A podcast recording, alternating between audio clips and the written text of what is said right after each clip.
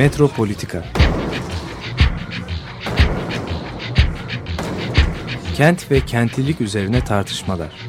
Ben oraya gittiğim zaman balık balık balık balık tutabiliyorum mesela.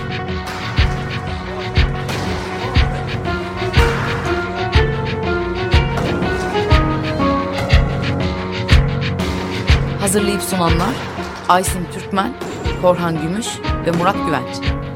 Takusuyor ki. Kolay kolay boşaltamadı. Yani elektrikçiler terk etmedi Perşembe Pazarı merkezinde. Merhabalar değerli Açık Radyo dinleyicileri. Ben Korhan Gümüş. Aysin Türkmen'le birlikteyiz. Evet. Metropolitika'ya hoş geldiniz. Evet. Çok Bugün, ilginç bir haftaya evet, e, girdik. girdik. Pazar günü başladı. Gelecek pazara kadar e, bu tartışmalar devam edecek. Gelecek pazardan sonra da herhalde Daha Yeni çok. tartışmalar başlayacak. Öyle gözüküyor. Yani e, şeyden sonra artık e, pazar günkü tartışmaya çok e, büyük bir önem atfedildi. İşte yani sanki seçimler hani böyle normal bir demokratik ortamda gerçekleşiyor her şey. İşte adayların e, kabiliyetleri ve şeyleri üzerinden demokratik tercihlerimizi yapmamız için de medya tarafsız bir şekilde E, kamuoyunu bilgilendiriyormuş gibi gözüküyordu. Bu şekilde daha doğrusu bir şey veriliyor. Ama arka planda tabii müthiş bir şey var. Tedirginlik var. Yani e, çünkü şimdi şeyden başlayalım istersen. Bu pazar günkü sayeden e, şeyin ne diyelim münazara değil. A- televizyon aday, programı. Televizyon programı. Adayların e, yan yana geldiği ama birbirleriyle de Ee, çok e, münazara edemedi farklılık. Aslında. Evet, münazara edemedi. Formatta da bir şey vardı, evet. Enteresan bir durum. Çünkü münazara olmuyor ki Türkiye'de. Birbirini şey yapma oluyor, karalama. Çünkü öyle şeyler, öyle bir merkezden kuruluyor ki söylemler, öbür söylem ister istemez onun dışında kalıyor ve ilişki kuramaz oluyor. Benim mesela bu programda gözlemlediğim şey Binali Yıldırım'ın söyledikleriyle İmamoğlu'nun, Ekrem İmamoğlu'nun ona verebileceği cevaplar sahiden yani şey e, birbiriyle dokunabilecek şeyler değil ancak birbiriyle çatışabilecek söylemler olabilir. Hemen bir örnek vereyim. E, şimdi mesela bu seçimlerin yenilenmesini C H P istedi. Sözcüğünü kullandı değil mi? Binali Yıldırım programın daha başında. Niye bunu yaptı? Yani ben mesela hani bu kadarını beklemiyordum açıkçası. Yani sanki seçimleri C H P istemiş. C H P istemiş yani bu seçimler geçerli olmasın.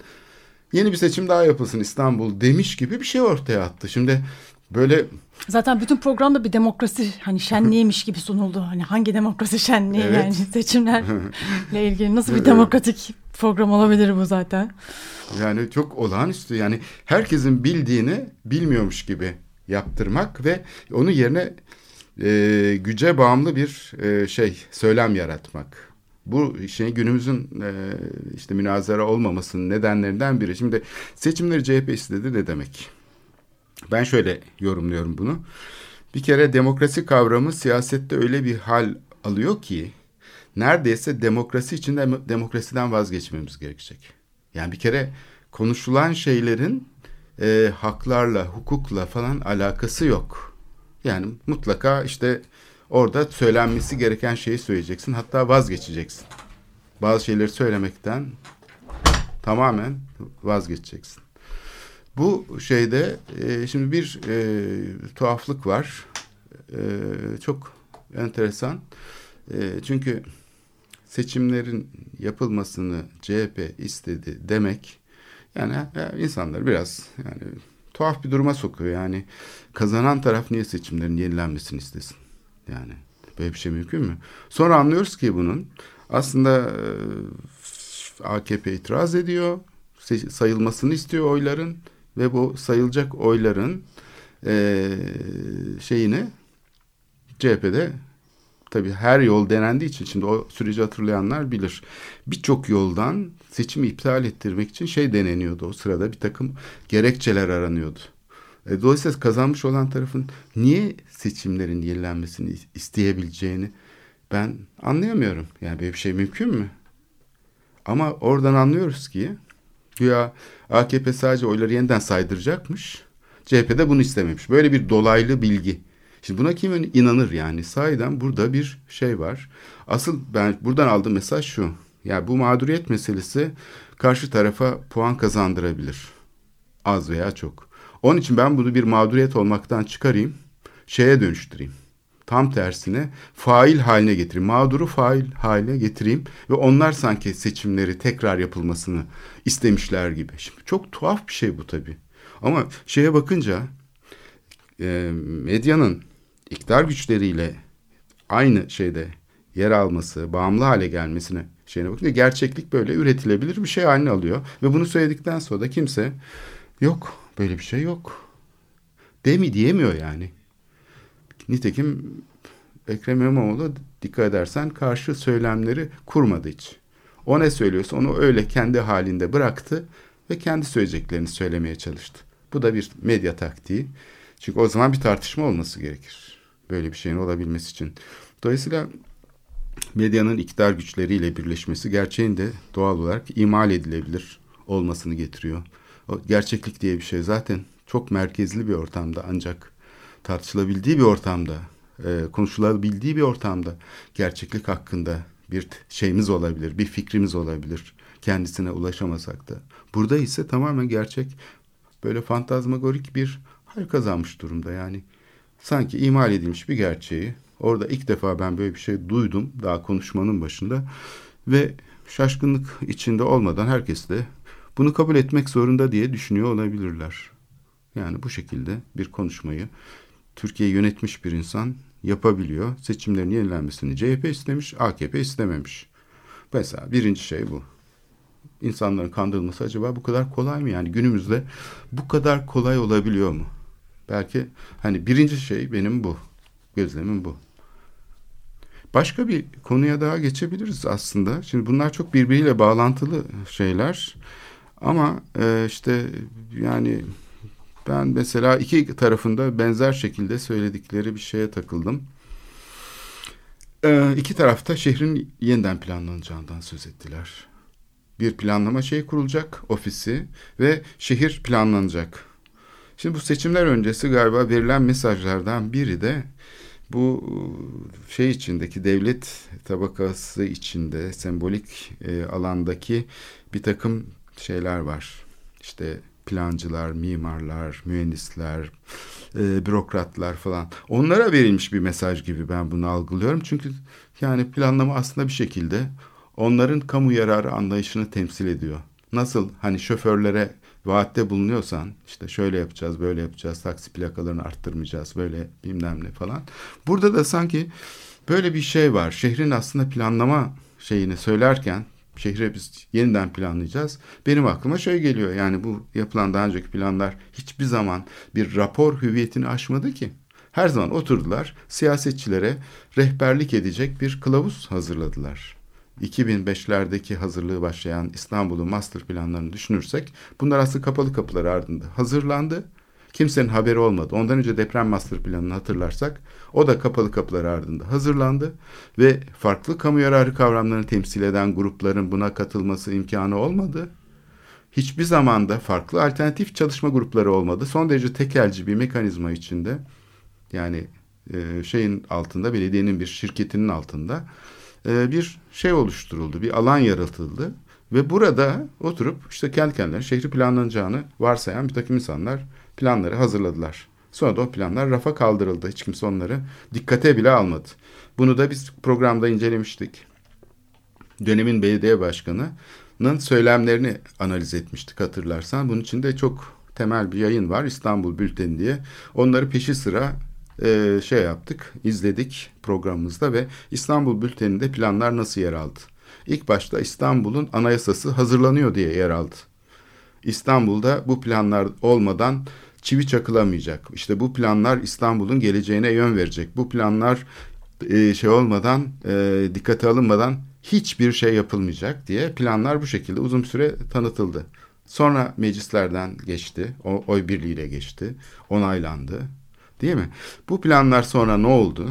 Bu söylem kırılmasına bakıyoruz. iki bin dokuzlar, iki bin onlardan sonra e, planları aslında biz dikkate alıyoruz ama planlar bizim için bir kılavuz niteliğinde denmeye başlandı. Sonra planlar böyle bir şey için belediye başkanlarının okusunlar diye hazırlanmış bir şeye dönüştü. Yani isterlerse yararlanabilecekleri bir bilgi şeyine e, havuzu şeklinde anlaşılmaya başlandı. Sonra da tamamen raftan kaldırıldı ve planlarda ne varsa tersi yapıldı.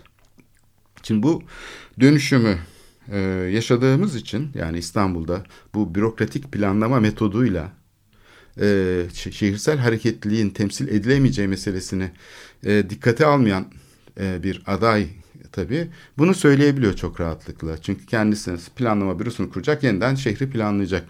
Oysa ki planların ve şeyin, yönetimin nasıl elden geçirileceğiniz konuşmaları gerekirdi. Yani yönetimselliğin yeniden düzenlenebileceğini, nasıl kurgulanabileceğini konuşmaları gerekirdi. Buradaki eylemsellik nesne olarak şehri daha iyi tarif etmek değil. Asıl bu yönetimselliği nesne olarak alıp bunu nasıl dönüştüreceğini tartışmaları gerekir, değil mi? Siyaset böyle yapılır. Yoksa işte ben planlayacağım dedim, o da ben de planlayacağım şehri. Ama nasıl planlayacaksın? Yani nasıl kısmını hiç kimse konuşamıyor. Dolayısıyla gene baştaki şeyimize de dönersek, yani bir e, kentten söz ederken böyle siyaset dışı bir alandan sanki söz ediyormuşuz gibi. Siyasetle alakası olmayan bir konudan, yani işte böyle mühendislik konusu falan gibi bir şeyden söz ediliyormuş gibi sanki. Değil mi? Ben öyle bir izlenim edindim. Özellikle kendisinin mühendis olduğunu böyle ısrarla altını çizmeye çalışan Binali Bey'in konuşmasından. Daha önceki e, dönemlerdeki söylemlerde daha kent üzerine vurgu yapılmıştı. Hatta biz programda da bundan bahsetmiştik. E, ve bunun ne kadar önemli bir şey olduğundan bahsetmiştik. E, hatta Metropolitika kazandı diye açmıştık programı. E, maalesef buradan bir geriye adım olduğunu ben de hissettim. Yani e, çok daha materyal, somut, kentin sorunları, kentin gerçekliğinden biz gene başladık demokrasi tartışmalarına. Evet. Başka bir tarafa git, gitti. E, bir türlü kente gelemedik. Ben e, benim hissettiğim, yani kentten gene uzaklaşıldı. Çok güzel bir fırsat varken e, kenti gene kaçırıyoruz. Evet, konuşamıyoruz. Yani gerçekten burada bir şey var. Yani bir kenti şey yapan, araçsallaştıran bir e, politik şey içinde yer alıyoruz. Yani bir şeyin e, merkezci bir ideolojinin şeyi içinde anlam kazanan bir şehir hep söz konusu. O yüzden hep bir mühendislik konusu, bir yani projeler konusu gibi bakılıyor kente. Yani siyasetle ilişkisi kurma şeyi yok, gayreti e, şey yok. Burada İmamoğlu'nun söyleminde kolay bu, çok kolay. Birkaç tane konu mesela bu aslında bu işaretlerini veriyor. Şimdi biz dedik ki demin, ben iktidara gelirsem şehri şöyle düzelteceğim, böyle düzelteceğim diye söyleyen, planlayacağım diyen, hocalara, S T K'lara danışacağını söyleyen bir düzenleme biçimi var. Bunlar işte bildiğimiz kamusal işlevler, artık bir iş yapmıyor yani, zaten böyle bir şey yok. Böyle bir yönetim şeyinin olmadığını gözümüzle görüyoruz yani, böyle merkezci bir planlama. Fakat İmamoğlu'nun söyledikleri içinde mesela mahalle meclisleri kavramı vardı. Mahalle evleri, kadınlar için emek ofisleri falan, böyle sosyal planda bir takım şeyler vardı. Bunlar biraz farklı. Yani sahiden bu bildiğimiz kalkınmacı, işte gelişmeci e, şeyin, neoliberal şeyin içinde e, bir şey var. Yani böyle küçük bir katılım e, şeyi, alanı yaratılma mücadelesi ya da gayreti var. Fakat e, bir orada tuhaflık var. Bunların nasıl yönetileceği meselesi. Yani şehrin bütün bu kültür kurumları, şimdi semt konakları olsun, kültür merkezleri, müzeler, yani kente ait ya da kamuya ait müzeler, kültür kuruluşları falan, bunları e, nasıl yöneteceği konusunda çok şey var. Yani mesela temiz S T K'larla işbirliği yapacağım dedi ki, Ee, bu Binali Yıldırım'la aradaki farkı ortaya koymuyor. Binali Yıldırım'a aslında şunu söylemek istedi belki. Yani sizin şehir kaynaklarını e, bir takım yandaş kuruluşlara, vakıflara kullandırıyorsunuz. Örnekler de verdi. O da dedik işte öğrenciler için bunlar gerekli. Öğrenciler e, biraz şey e, işte okul dışındaki alanlarında düzenlenmesi gerekiyor. Yani yurtlar vesaire. Onun için belediyelere de görev düşüyor dedi.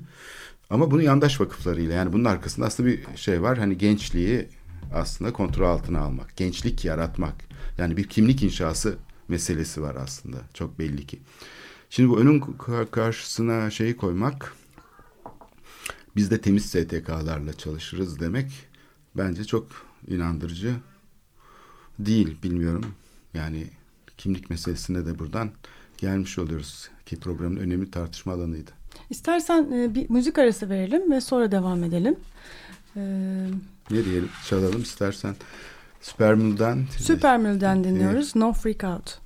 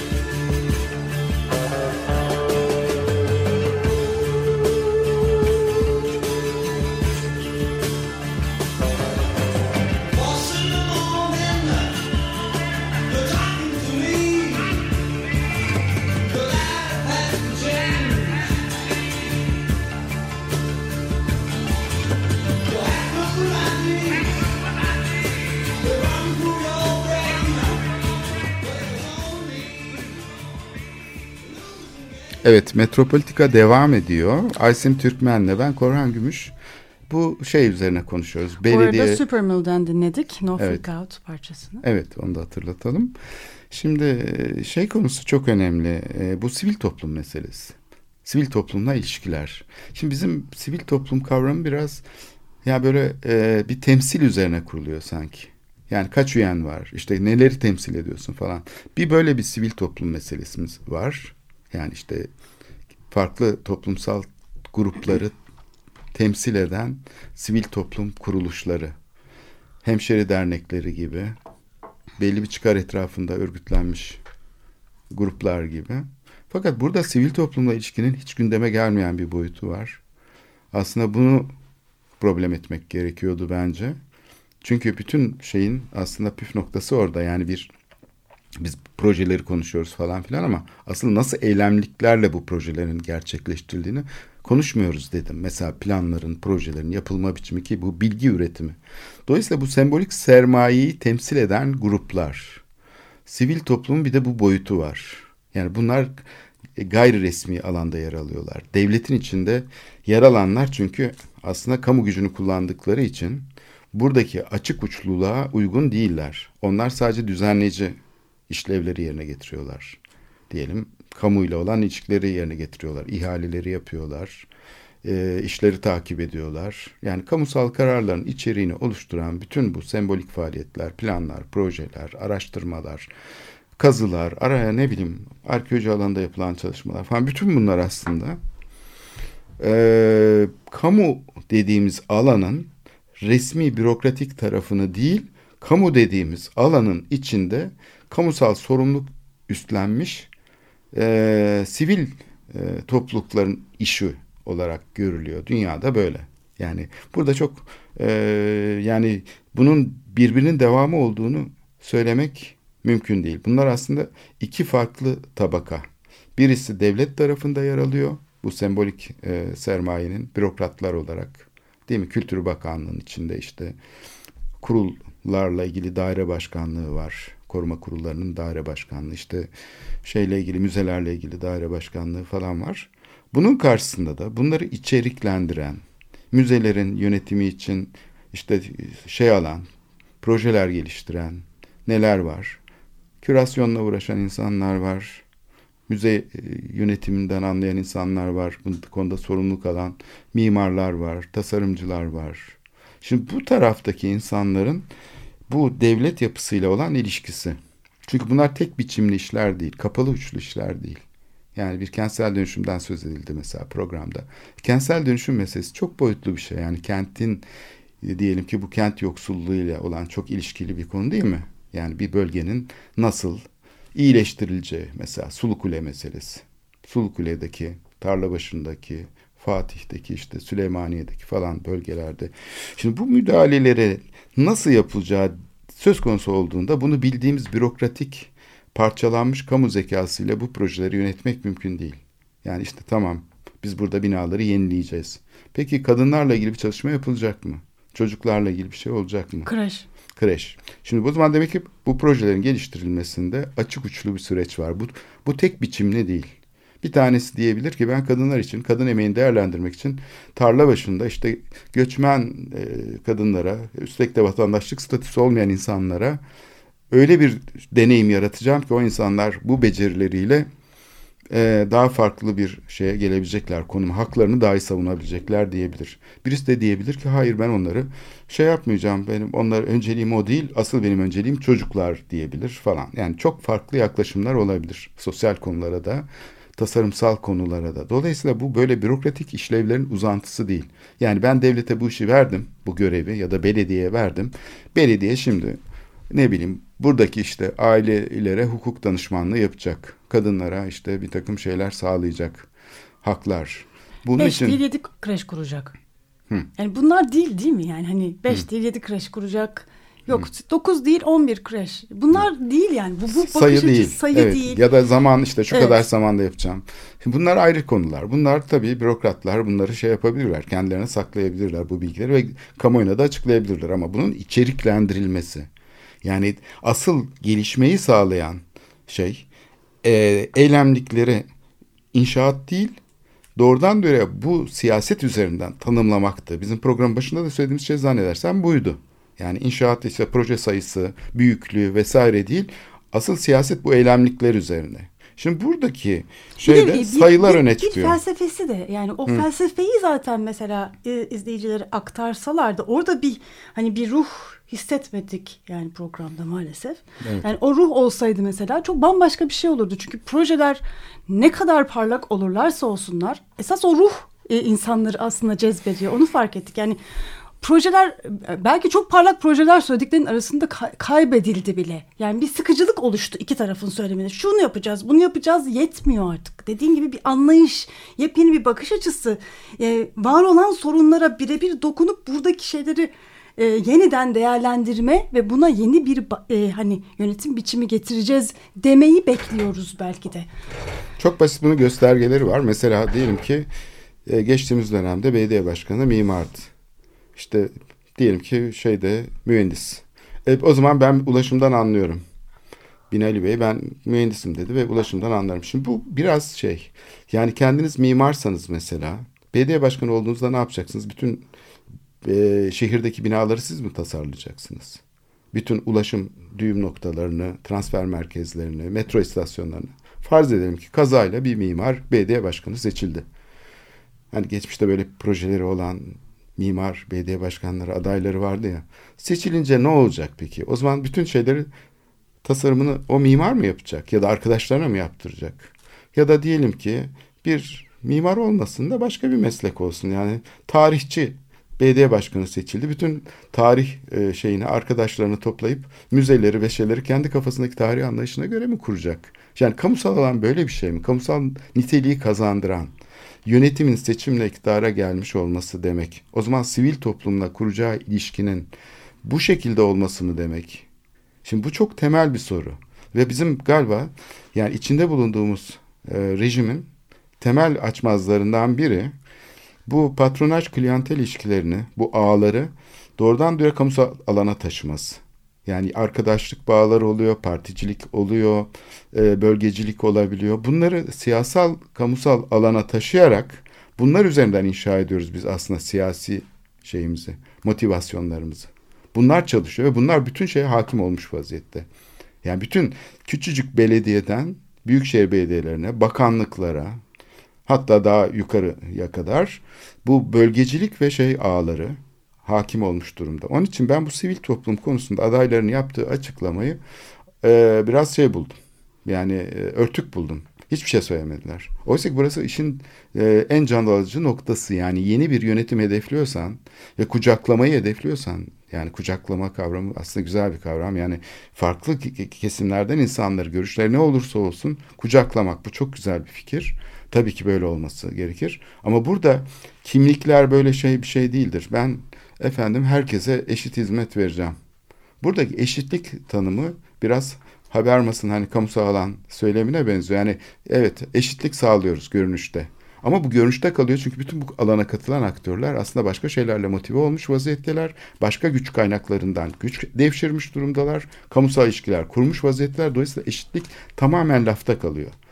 Ben, bir de mesela programda dikkat çekici şeylerden bir tanesi yani bir yaşam biçiminin biçimini yaşayan insanlarınla ilgili hani onların yaşam tarzlarına uygun şey, şeyler olmayacağını hissetmek yani iki tarafta bunu e, bize hissettirdi. Yani kamusal alanda yani ancak içki, şunlar olabilir. İçki içe, içilecek evet. Mekanların artık belediye tarafından kurulmaması gerekliliği gibi hani evet. Peki ve e, yani kadın erkek birlikte havuza girmenin imkansız olduğu ama bu, ben böyle büyüdüm. Ben böyle yaşayacağım ve böyle yaşamak istiyorum diyen insanlar nasıl, nerede var olacaklar? Terk mi etmek zorundayız? İşte tam da buraya ikisi, geliyor. İkisi de geldiği zaman. Evet tam da buraya geliyor. Çünkü burada kamu hayatındaki biz bütün değişiklikleri müzakere ederek ve şey yaparak değil mi? De- zaman içinde değişebilir de bir takım şeyler olabilir. Bazı yerlerde bazı esneklikler olur. Bazı yerlerde e, başka tür e, ihtiyaçlara cevap verebilir. Başka yaklaşımlar olabilir. Kamu hayatı biraz böyle bir şeydir. Yani içine şeyleri alır. Sivil toplumu içine alır. Oysa ki bu tip kaskatı bir kamu anlayışı yani e, belli bir e, şeyin kimliğin kamusal alanı haline getiriyor. O zaman kimliklere açık olmak. Biz bir kimliklere de orada bir şey, şey daha vardı. Yani Hı. kimliklerle gene bağlantılı olarak yani hepimizin Türk milletine aşık olduğu Hı. bir vatandaşlık biçimi. Yani Kürtler e, yani bu ülkeyi eleştiriyorlarsa mesela aşık değillerse o zaman sanki hani orada da bir problem varmış gibi. Yani nasıl Kürt yani kim aşık evet. veya niye olalım ki? Yani burada e, hakikaten orada e, ve bu hani adayların ikisinin de hiç bununla ilgili tepki vermemiş olması da ilginçti. Yani sadece moderatörün yaptığı şey değil. Şey değil niye evet. aşık olarak var olmak zorundayız aş- vatandaş olarak? Tam tersine aşık olmak yanlış bir vatandaşlık biçimi değil mi? Yani evet. biz bu, bu ülkedeki bir sürü sorunları dile getirecek, eşitsizlikleri ortaya koyacak, eleştirerek var olması gereken, aşık olmaması gereken vatandaşlar olmalıyız. Yani kimlik sahibi olman yetmiyor. Kimlik sahibi mesela Kürt ya da işte diyelim Ermeni falan ama aynı zamanda Türk şeyine aşık olacaksın. Yani hiçbir eleştiri getirmeyeceksin, hiçbir yaklaşımını şey yapmayacaksın, kritik etmeyeceksin. O zaman sorgusuz sualsiz bir kimlik oluyor. Böyle bir kimlik acaba yani demokratik bir e, düzene mi işaret ediyor böyle bir kimliğe sahip olmak? Sadece o kimliği saymak yetmiyor. Mutlaka aynı zamanda da onun şeyi tabiyeti altında olacaksın. Yani böyle bir dayatma sayeden yani ee, Türk, Kürt herhangi hı. bir kimliğin dayatmasın ve ona aşık olarak bir ilişki kurma biçiminde zaten çok tartışılması gereken nokta var. Şeyden e, şüphe duymuyorlar. Mesela Türk derken ya da işte başka şeyde yani çoğunluktan söz ederken galiba bir şey duymuyorlar. Orada aşık olma zorunluluğu çok fazla yok galiba. Yani genel ama olarak azınlıkta yani, olursan biraz daha fazla. Bir de şey olursa yani Kürt, Laz, Çerkez hani böyle genel olarak bütün kimlikleri sayarken kendi hani aşık olmuyor. Her biri tek tek aşık olmak zorunda değil. Genel olarak var olabiliyorlar. Hmm. Ama tek başlarına bir kimlik olarak duracakları zaman o zaman aşık olarak var olabilecekler. Evet. Şimdi bu çok şey bizim hala belki şeyin içinde kaldığımızı gösteriyor. Bu Abdülhamit zamanında kurulan millet sistemleri var ya bu millet yani inşa edilen bir kimlik aslında. Millet dediğimiz şey aslında var olan bir kimliği. Her zaman inşa benzerliği zaten. Ama inşa yani edilmeyen şey, bir kimlik pek yok. Yerelde işte bir takım benzerlikler üzerine kurulmuş benzer diller, yani çok, çok benzer bir şey, çok şeyler var. var. Fakat modernleşme döneminde okulların hepsi kurulmasıyla kur, birlikte yani Samsun'dan gelen bir insanla Sisam'dan gelen bir çocuk yani bunların hepsi aynı okula konuyor kışla gibi. Orada işte yetiştiriliyor yani sonuçta bir kimlik yani standart bir kimlik. Kimlik bir hazır yapıma dönüşüyor ya. Hazır yapım kimliklerle şimdi böyle bir kimliklerden söz ederken aynı zamanda onun içinde biz yaşıyoruz. Mesela onun içinde mimar oluyoruz, onun yanında sanatçı oluyoruz, onun yanında felsefeyle uğraşıyoruz. Önce o kimlik ve aynı zamanda da bu diğer inşa edilmiş kimlik. O da okulda inşa ediliyor. O kimliği ediniyoruz. Felsefe okuduğumuz için felsefe tartışıyoruz. Mimarlık okuduğumuz için mimarlık tartışıyoruz. Sanatçı o şey eğitim aldığımız için sanat konuşuyoruz. Ve bunları bu şekilde inşa eden sistemde biz ister istemez şeyi fark etmiyoruz. Önce yani hakim kimliğe sahip olmamız gerekiyor ki aynı zamanda da öbürkü olabilelim. O olmadan o içinde yaşayamıyoruz. Bu örtük olarak dayatılmış vaziyette. Eğer ben mesela diyelim ki sanatçıyım ve bu kimliğin içinde hareket etmiyorsam o zaman dışlanıyorum. Yani çünkü sistem aslında ayrıcalık ve imtiyaz yaratmak üzerine. Bütün bu neoklasik dünyanın kimlikleri aslında kendi seçkinlerini o imtiyaz alanına taşıyor. Bu soylulaştırıcı süreç. Türkiye Cumhuriyeti kurulurken de aslında bir ulus devlet olarak kuruldu ama zannedersem bu Hamidiyen e, sistemi değiştirmeden kuruldu. Ve böylece diğer kimlikleri içine almak yerine sanki onların da ayrı milletleri var. Onlar da ayrı şeylerde yaşarlar. Ayrı tarzlar içinde, ayrı kimliklerle. Onun için bizim kamu sistemin içine giremezler gibi dışlayıcı bir kimlik. Aslında yani sadece bu Türkiye'ye ait bir şey değil. Yani düşünürsen Amerika'da hala daha yani siyahlar o yani böyle bir şekilde yaşıyorlar. Yani bu kadar dışlanmış bir şekilde hala da bu böyle sürüyor yani. Belki New York'ta değil ama Texas'ta. Evet bir şimdi yani. Amerikan yani, kuruluşu biraz yani, tabii. Yani, Hani, bu şeylere dayanıyor zaten. Şu anda göçüşle. Da mesela Avrupa'da olan İslam'la ilgili kimlik sorunlarında da gene aynı şeyler söz konusu. Yani o beyaz erkek kimliğinin her zaman o kendine yarattığı ayrıcalıklı o hal, o e, seviye, statü maalesef e, yani biraz modernin kimlik inşasıyla bağlantılı da bir şey var ve Türkiye'de de olan şey bundan hiç bağımsız değil diye düşünüyorum. Buraya özgü yeni formlar ve sorunlar üzerine biniyor. Ama modern kimlik inşasının e, dünyadaki şeyinde de, oluşumlarında da çok farklı şeyler görmüyoruz aslında. Ama bununla ilgili bir e, sorun olarak bunun gündeme geldiğini de gö- görüyoruz yer yer. Yani şimdi vatandaşları ben ayrım yapmadan severim. Eşitlikçi bir ilişki içinde bütün kimliklere açığım. Bu genellikle yasa olarak zaten böyle, yani anayasal bir şeyin temelidir bu zaten. Bunu bütün siyasetçiler söylüyor. Ama pratiğe gelince ne yapıyor? Mesela bu sivil toplumla ilişkiler. Kendi yandaşlarına imkan sağlıyor. Kendi yandaşlarına mekan veriyor. Gelir getireceği şeyler veriyor, fırsatlar yaratıyor. Proje işleri veriyor. Yani kadınsa önce işte o iktidardaki olan partinin şeyi olacak, yandaşı olacak. Ondan sonra kadın konusuyla ilgilenecek. Benim demin, demin söylemek istediğim bu ikili kimlik örtüşmesi. Yani Hamidiyen kimlik örtüşmesinin temel özelliği şu. Önce şu olacaksın. O partinin yandaşı olacaksın. Ondan sonra mesela öğrenciler için çalışma yapacaksın. Yani ben öğrenciler için çalışma yapacağım, eğitim çalışması yapacağım diyemiyorsun. Önce yani benim ideallerim var, kutsal ideallerim. Çünkü ben iktidara geldim. O zaman bu ideallerimi, yani işte kendime uygun bir gençlik inşa edeceğim. Bu ideallerimi yaşatmak için bunu yapacağım diyor. Bunu gerçekleştiriyor, o ayrı. Gerçekleştiremiyor, onu tartışabiliriz. Fakat böyle bir e, motivasyonu var. Yani kendi şeyini, bir e, ideolojisini, bir imtiyaz alanı yaratmak için kullanıyor bu kimlik inşasında. Şimdi bu her yerde var diyorsun, gerçekten var ama şimdi bu sivil toplum ilişkileri zaten hukuk, hukukun temeli.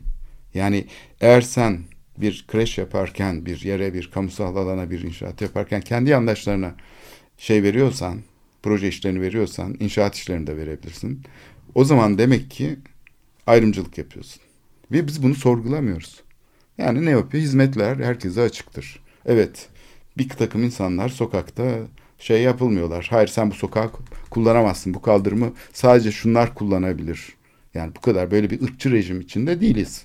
Ama bir taraftan da kamu sahasında sadece e, şey açısından değil, var olma, pasif olarak değil, aktif olarak var olma konusunda Türkiye'de ayrımcılık var. Ben bunun gözlerimle görüyorum. Türkiye'de kamu yönetimleri ayrımcılık yapıyor. Özellikle bu şey sivil toplumla ilişkilerde. Yani kendi yandaşlarına, kendi sivil toplum kuruluşlarına kullandırıyor imkanları ve kendi şekil, istediği şekilde patronaj altında projeleri yaptırıyor.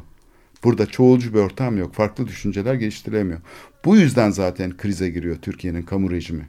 Yani kamu sistemi. Kim gelirse gelsin giriyor. Kim, evet. Hangi parti gelirse gelsin giriyor. Onun için çok açıkçası yani ben temiz S T K'larla çalışacağım demek hiçbir şey ifade etmiyor benim açımdan. Çünkü o da kendisine göre. Öbürü de diyor ki ben tabii benim misyonumu benimsemiş S T K'larla çalışacağım. O da aynı şeyi söylüyor aslında. Temiz derken aslında yani yolsuzluğa bulaşmamış falan, bunu nasıl kontrol edersin? Yandaşlık ilişkisinin kendisi zaten bir yolsuzluktur. Kamu imkanlarını bir ayrıcalık haline getirmek zaten kendi başına bir yolsuzluktur.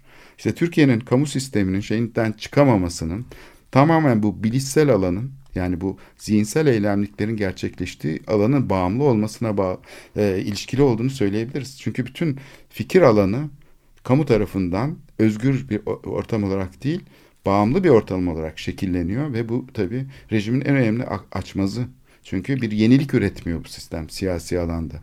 Ve e, orada bir başka şey de yani e, uzmanlaşan e, ya da e, bazı mesela mimarlarda, mühendisler şimdi ihaleye katılmak üzere heyecanla projeler üreten insanlarda çok ciddi bir hayal kırıklığı oluşuyor. Yani genç nüfus şu anda, eğitimli genç İşsizlik nüfus. İşsizlik işte burada. Evet, işsizliğin başka bir şey de var. Yani iş geliştirmeyi düşünmek için zemin yok ki. Yani yeni bir hani şey geliştirmeyi niye düşünsün? Çünkü biliyor ki ancak belirli bir şeyin yanında olursa, şuranın ya da buranın yanında olursa garantisi var. Garantisi var. Evet. Ve genelde de bu yanında olan insanların kendisinden eğitim kalitesi olarak çok düşük olduğunu, fikir üretme açısından çok düşük olduğunu her gün neredeyse her an ben de karşılaşıyorum. Ee, görüyoruz. Belirli e, birliklere falan girdiğimiz zaman da yani hemen böyle ah abicim işte şey, hemen bir yakın, garip yakınlaşmalar, garip ilişkiler, yani gitgide hani gitgide azalmasını beklediğimiz şeyler maalesef bu birliklerde, meslek örgütlerinde falan daha da göze çarpıcı şekilde ve de çok umut kırıcı şekilde gerçekleşiyor. Yani herhangi bir projeyi, bir şeyi geçirebilmek için ancak işte abicim diye yanına yaklaşıp böyle ellerini tutarak hani bir saygı, hürmet ile yaklaştığın şekilde olması bekleniyor ve bu yani e, özellikle yeni kuşak için çok çok zor bir e, durum. Kesinlikle bu üniversiteden mezun olan insanlar mesela şehir plancıları falan belediyelere torpille girebiliyorlar. Şirketlere de öyle aslında, kamu şirketlerine falan da. Şimdi böyle iş, insanların iş bulma imkanı o kadar sınırlıdır ki. Yani diyelim ki şehir planlama okudunsan iki tane iş bulma imkanı var. Bir tanesi kamuda, belediyelerde, öbürü de planlama bürolarında. Dolayısıyla eğer belediyede iş bulacaksan mutlaka siyasi yandaş olacak, işte aileden bir şey gelecek falan filan. O zaman o işe girdikten sonra da çalışmasına gerek olmuyor çünkü zaten öyle garanti. Bir garanti olarak girmiş, işte fena değil. Kimse dokunamaz. Öbür tarafta olursa planlama ve şey proje işlerinde diyelim ki bağımsız bürolarda yer alıyorsa burada da mutlaka şey olması gerekiyor. Bir irtibatının olması gerekiyor. Gene siyasi şeyle, hatta bazen akrabalık falan da olabiliyor. Yani birisi kamuda çalışıyor, birisi kendi şirketini kurmuş oluyor. Bunlar birbirlerine iş bas ediyorlar. Ama bu sistem zaten Türkiye'nin müesses nizamı. Bunun yereldeki karşılığı nasıl oluyor? Çok e, şey tipik bir durum var. Mesela bütün bölgelerde, ilçelerde siyasi erk etrafında odaklanmış bir takım meslek insanları oluyor. Mimarlar mesela, iş takipçiliği yapan mimarlar. Şimdi bunlardan geçmeden artık İstanbul'da mimarlık yapamıyorsun. Yani ben küçük ölçekli söz ediyorum. Büyük ölçekli Ankara'da. Onlar Ankara'da. O Ankara'dan geçmeden olmuyor. Ama küçük ölçekli işler. Mesela diyelim bir ilçede bir binanın işte tamiratı yapılacak ya da işte onun yerine yeni bir bina yapılacak falan. Burada e, belediye devrede. Belediye giriyor devreye ve e, mal sahibine yön gösteriyor. Diyor ki sizin bu binayı mesela yıkma hakkınız var. Çünkü binanızı biz ayarladık. Çürük raporu alacaksınız. Burası sit alan ama biz bu işi çözeriz diyor. Ve mimarı kendisi belirliyor. Mimarı belediye kendi o yandaş havuzundan kendi şeyine. Böylece insanların aslında siyasetle ilişkisi biraz komikleşiyor. Çünkü diyelim ki orada başka bir parti iktidarda olsa oradaki o sembolik sınıf eliti diyelim. O ilçenin, İstanbul'un o ilçesinin eliti o partiye daha yakın oluyor. Bunlar ama göstermelik. Mesela iktidar değiştiğinde o elit hızla başka tarafa doğru kayabiliyor. Çünkü dertleri onların iş almak. O işi aldıkları zaman da yaptıkları şey sadece bir aracılık olduğu için son derece böyle mekanik bir Basat. iş yapıyorlar. Mimarlık işi o kadar araçsal oluyor ki kaç metrekare daha fazla yapabiliyorsun.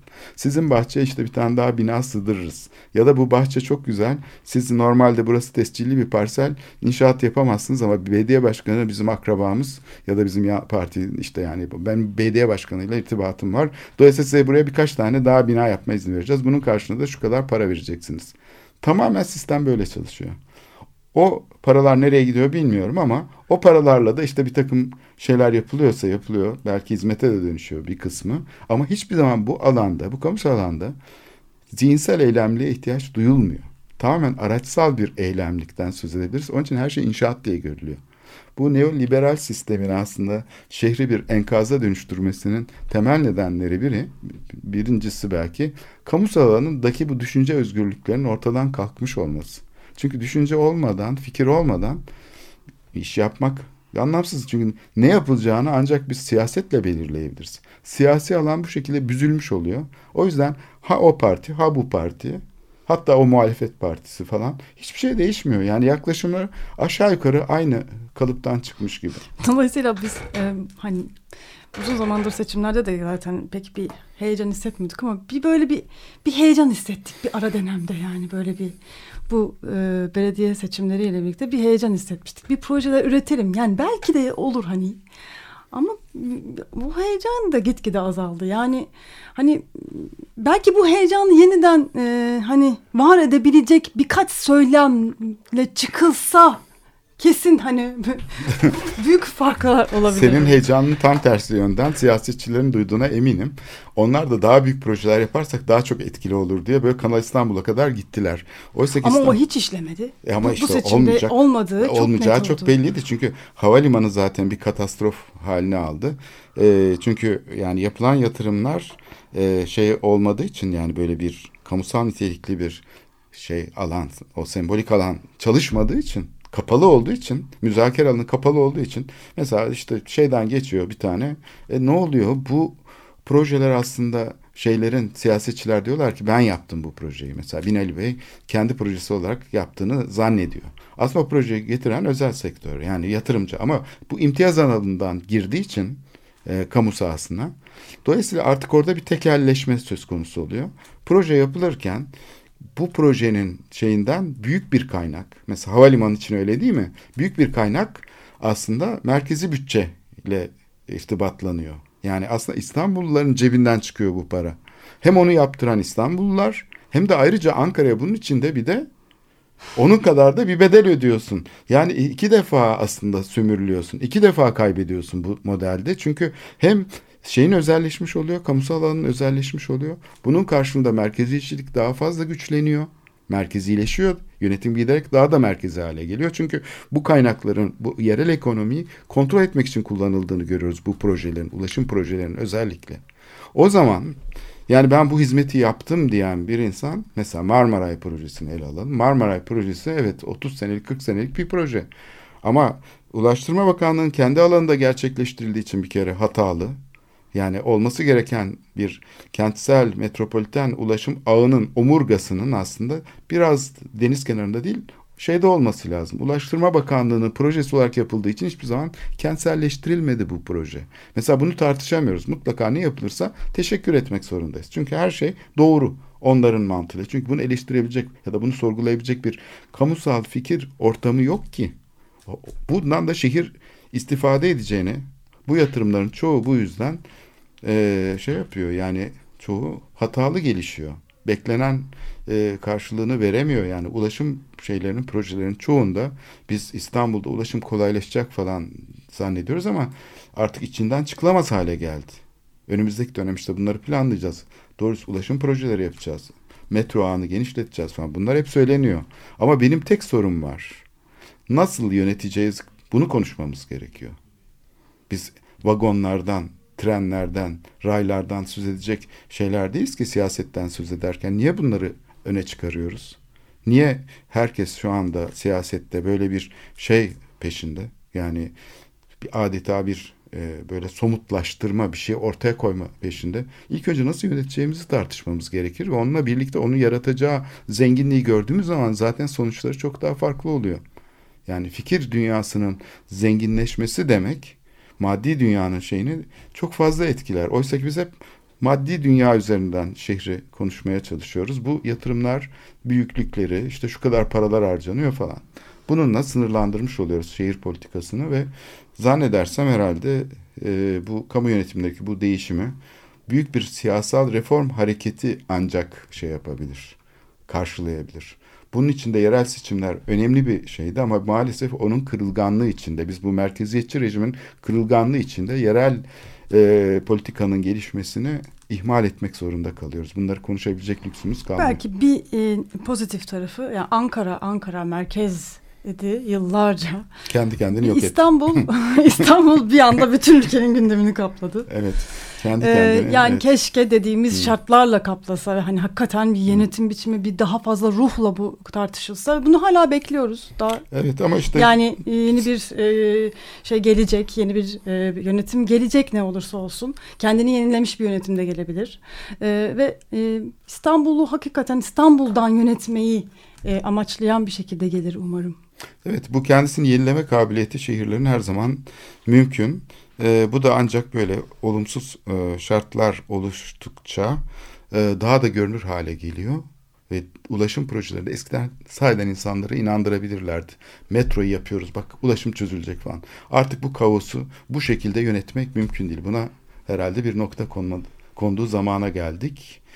Evet. Bunda işaretleri ortaya çıkmış oldu. Destekleyicimiz Muhsin Aydın'a da çok teşekkür ediyoruz. Evet, haftaya görüşmek üzere. Diliyoruz. Hoşçakalın.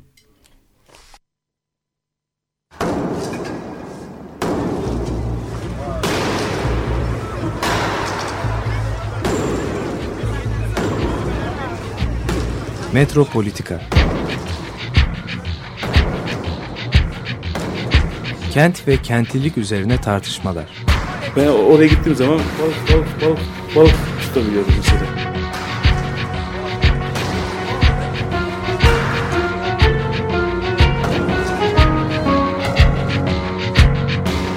Hazırlayıp sunanlar Aysin Türkmen, Korhan Gümüş ve Murat Güvenç. Takusuyor ki kolay kolay boşaltamadılar. Yani elektrikçiler terk etmedi Perşembe Pazarı merkezinde. Açık Radyo program destekçisi olun.